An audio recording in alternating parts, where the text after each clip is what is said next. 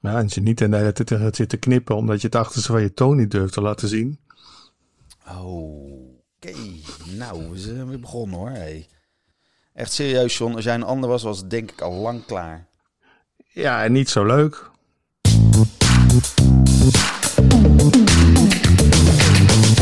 Welkom bij Stoppraatjes, de podcast over de live muziekindustrie. Met John van Luijn en Gideon Karting. Licht in de duisternis en een puntje aan de horizon. Ja, ik moet, het was wel heel druk ineens afgelopen woensdag, zeg. Hè, die Tien, aandelen, tien keer zoveel mail. de aandelen stijgen als een dolle van eh, Live Nation, van AEG, van allemaal andere wasmachinemerken. Echt. Ja, toertjes van ehm, voorjaar 2022 worden hals over kop weer terug bezorgd naar het einde van 2021. Ja, ik- mensen hebben weer hoop. Wat denk je? Heeft het iets met dat vaccin te maken of niet? Ja, goed. Het, eh, ja, natuurlijk heeft dat ermee te maken. Het gaat erom dat dat, dat dan op voorkant op een krant wordt. En dat mensen daar, eh, ja, mensen willen graag goed nieuws. En eh, ja, dus, dus reageren ze daar ook op als je ze dus maar een kleine handreiking geeft. Ja, ik, ik, ja, tuurlijk, je wordt er wel een beetje opgewonden van. Oh, misschien toch weer Pinkpop of misschien toch weer Lowlands. Maar ja, ergens zit een heel klein mannetje achter in je hoofd. En die roept zeg wel toch maar van, nou, ik dacht het niet. Ik dacht het niet. We gaan nog muteren. We gaan net zijn mutaties. Nee, eh, man. Nee, ik dat was echt zo enthousiast ook dat ik dacht van... eh, ik ga de standen opvragen van de shows van Thelonious Monster. En die heb ik gedaan en dat was allemaal prima. En, eh, ik, had bij Bij de, mij was het niet veel, hè? nou, ik, had, ik vond het wel raar in Amsterdam. vond ik toch wel opmerkelijk, moet ik zeggen. Ja, ik heb je dit niet durven vertellen, maar ik kreeg maandag een telefoontje van een marketingmedewerkster. En die zei met schaamrood op de kaken moest erkennen dat ze vergeten was de show aan te kondigen. En ik had natuurlijk ook helemaal niet op zitten letten. Dus toen jij mij vroeg naar de kaart te kopen en ik zei ja, dat weet ik niet. Ja, ik had, het, eh, ik had ook kunnen kijken en dan had ik kunnen zien dat er helemaal geen kaartverkoop was begonnen. Ik, En dat eh, is een normale reden voor een agent om je ongeveer hersens in te rammen. En toevallig ben ik agent en manager en platenmaatschappij. En nou, trouwens ben ik helemaal niet de manager. Maar in ieder geval, zelfs, eh, als, als zelfs dat al niet meer interessant genoeg is... dan, eh, nou, dan weet je wel wat voor, eh, wat voor tijden we zijn aangekomen. Ja, laksheid man. ik moet wel zeggen, ja, maar ik denk dat we weer... we're on the way up. We're on the way up. Ja. bedoel, hey. Nou, inmiddels hebben we er vijf verkocht, eh, als dat iets waard Nou, heel is. goed. Ik dacht dat het al over de tien zat. Maar eh, hey, heel simpel. Het is niet om over naar huis te schrijven. Maar eh, dat hoeft ook niet als ik thuis kan blijven. Nee, en ik heb er niet eens meer postzegels liggen hier, dus dat kan niet eens. What else? Pff, ja. Reacties. oh ja. Nou, dat vond ik ook wel leuk. Eh, vorige week zeiden we dus van dat, eh, de luisteraars ons eh, goed corrigeren en op onjuistheden wijzen. En prompt kregen we reacties uit het publiek dat ik de naam van de bokser Alex van der Leijden helemaal verkeerd had. Dat heet natuurlijk Arnold van der Leijden. Dat er wel degelijk mensen zijn die wel eens voor een voorprogramma kaartjes hebben gekocht. Namelijk mijn vriend Stefan, die ooit een kaartje kocht voor de Coral in de Pepsi Stage, waar Blur het hoofdprogramma was. En beste Stefan had op dat moment eigenlijk niet van Blur gehoord. Hoe grappig is dat eigenlijk? Ja, ja, ja. En ja, en dan had ze nog een mooie, ja, zo'n hele mooie loop van voorprogramma's, van hoofdprogramma's die ook allemaal bekend werden. En dat liep zo door van Adele naar Michael Kiwanuka, van Kiwanuka naar Jake Buck. Of nog iets ertussen, ik weet niet eens meer. Maar er blijkt toch nog een doorloopje te zijn, want het voorprogramma van Jake Buck in de Melkweg was weer Blossoms. En die staat nu weer uitverkocht eh, in het voorjaar te hopen door te mogen gaan. En wat is het voorprogramma? Het voorprogramma van Blossoms, ik weet het niet. Nou, ik dat, er komt dat, wordt, dat wordt sowieso een hit. Dat denk ik. Ik zou er wel op niet- inzetten. nou, ja. Dat kan niet anders. Ja. Nou, verder hadden we nog wat, eh, een klein beetje kritiek over dat we misschien niet het achterste van onze tong lieten zien. Dus dat gaan we nu wel doen. Laten we het eens even hebben over Suzanne en Freek. Wie? Ja, nou, kijk, het verhaal, dit is het verhaal. Heel simpel. Suzanne en Freek zitten bij Friendly Fire en die doen de boekingen. Suzanne en Ja. Freek zitten bij Age After All, die doen het management. En wat gebeurt er in coronatijd? Suzanne en Freek die hebben besloten, en God mag weten wie dat dan besloten heeft, dat maakt ook niet zo uit, om te switchen van het boekingskantoor A, namelijk Friendly Fire, naar boekingskantoor B, namelijk Age After All. Nou, ik heb daar een mening over. Namelijk, ik vind dat je in coronatijd niet van boekingskantoor, of eigenlijk sowieso niet van eh, team moet wisselen. Tenzij, tenzij je de manager ermee ophoudt en iets anders gaat doen. Zoals bijvoorbeeld Koos Groenendijk, die eh, Hmm. de manager van de opposites. En Na, zoals die, eh, die gewoon ermee ophoudt en die iets anders gaat managen. Is hartstikke goed. Die gaat de sport in. Prima. Maar ik vind eh, uit eigen ervaring... ehm, ik bedoel, ik, ik boek een, eh, een artiest met een, met een agent. Ik weet geen eens welke het artiest trouwens is. Het is allemaal niet zo heel groots of weet ik wat. Maar dat is de enige artiest in, in die afgelopen maanden die door een andere agent is afgepikt. eh, in coronatijd denk van jongens, we zitten in een tijd waarin alles wordt verplaatst, waarin alles wordt eh, doorgeschoven, commissies blijven staan, niemand vraagt om geld, eh, iedereen doet een beetje lief en aardig.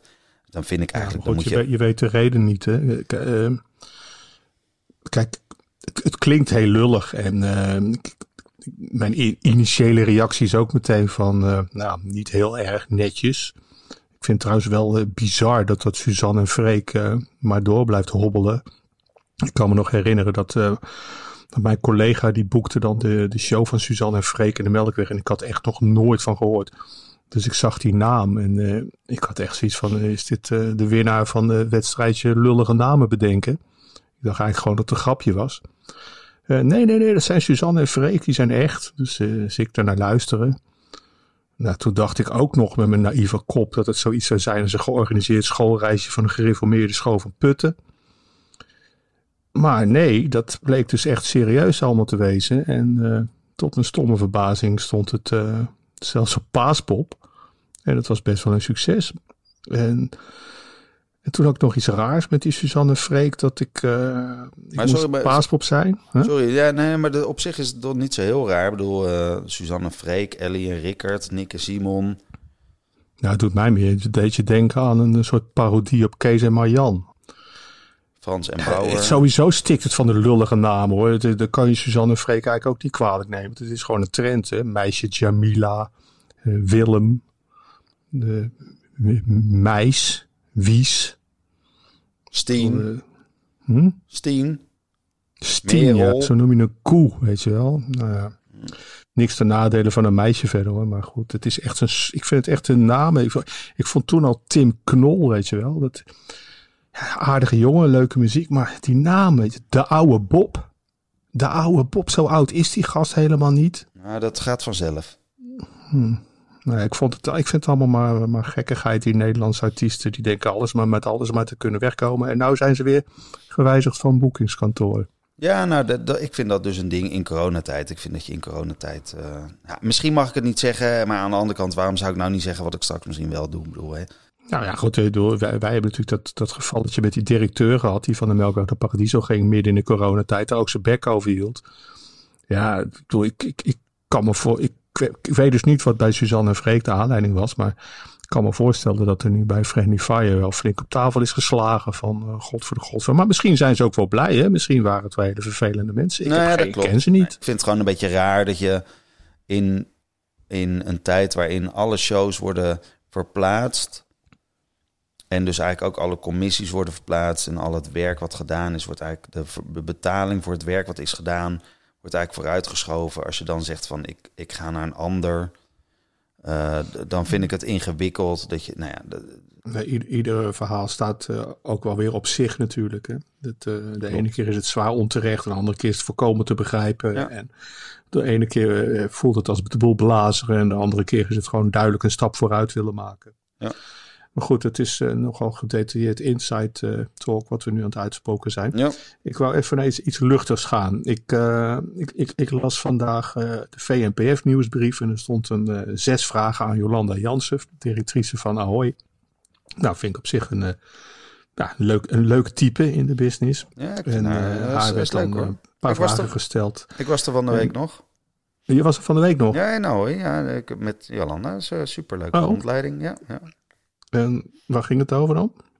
Nee, nee, er was gewoon even een rondleiding. Gewoon door de, door, door de nieuwe oude. Ja, met Jolanda. Super eh, leuk. Ja. Nou ja, zij zei dus in het interview dat, eh, dat zij het zo leuk vond dat iedereen zich altijd zijn of haar allereerste Ahoy eh, optreden herinnert. En dus ik dacht, oh ja, verdomd, ik weet ook nog mijn eerste Ahoy optreden. Welke dat was, was dat dan? Jethro Tull. En denk van, hé, hey, wat was jouw eerste Ahoy optreden? Wat je was? Ik denk dat dat Toto was. Wow. En dan heb ik er meteen nog één. Ja, ik was, er namelijk, is- ik was toen Huh? fan, hè? Dat mocht. Dat mocht. Ik weet niet, was jij toen... Ik neem aan dat jij ook fan van Jethro Tull was. Dat je niet op de gastlijst stond Ja. dat je plaatjes moest Nee, ik heb Hoe oud was je toen? Ik weet ik veel. Ik was eh, 17 of zo. Ja, ik denk dat ik ook zoiets was. Ja, ja. Magisch. het- maar je weet het nog wel, hè? Ja, ik weet het nog wel. Klopt. En weet je trouwens eh, wat het eerste optreden weer is van in Ahoy? Gepland althans eh, na de eventuele coronatijd. Ehm, daar maken we even een weetje van.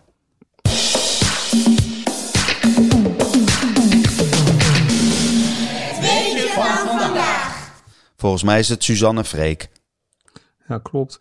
Maar dan denk, dan- denk ik toch ook van... eh, ja, dan zal Jolande dat er ook niet echt over gedroomd hebben... van als ideale opstartshow. Want dan krijg je waarschijnlijk gewoon twee uur lang een versie van het coronalied. Of, of laat ik nou te veel het achterste van mijn tong zien.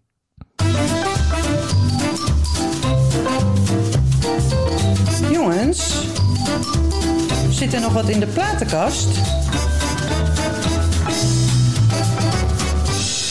Ja, nieuw item, nieuwe jingle. eh, ja, het spreekt een beetje voor zich. Platenkast, eentje van jou, eentje van mij. En we trekken er een, eh, een cd uit eh, waar we iets mee hebben, waar we een verhaal bij hebben. Nou, ik heb er net een LP uitgetrokken, want volgens mij is die helemaal niet op CD.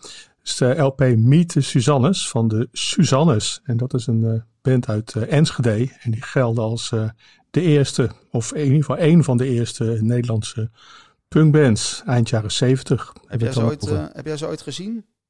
Nee, daar ben ik eh, iets te jong voor. En ik, eh, maar het is wel grappig, want je zou denken, de Suzannes, dat zijn allemaal meiden, maar het zijn eh, allemaal jongens. Heten zeker allemaal Freek. Ja,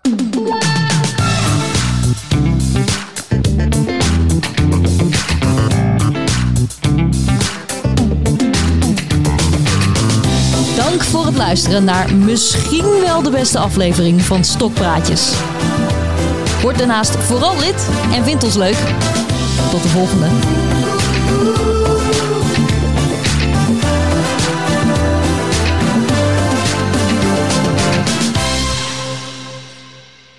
Jezus man, alsof ik een struisvogel-ei heb moeten leggen.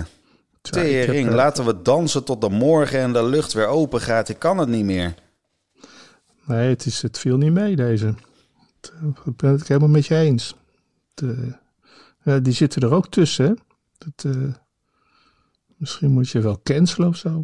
Zullen we deze gewoon verplaatsen? Ja, dat kan ook.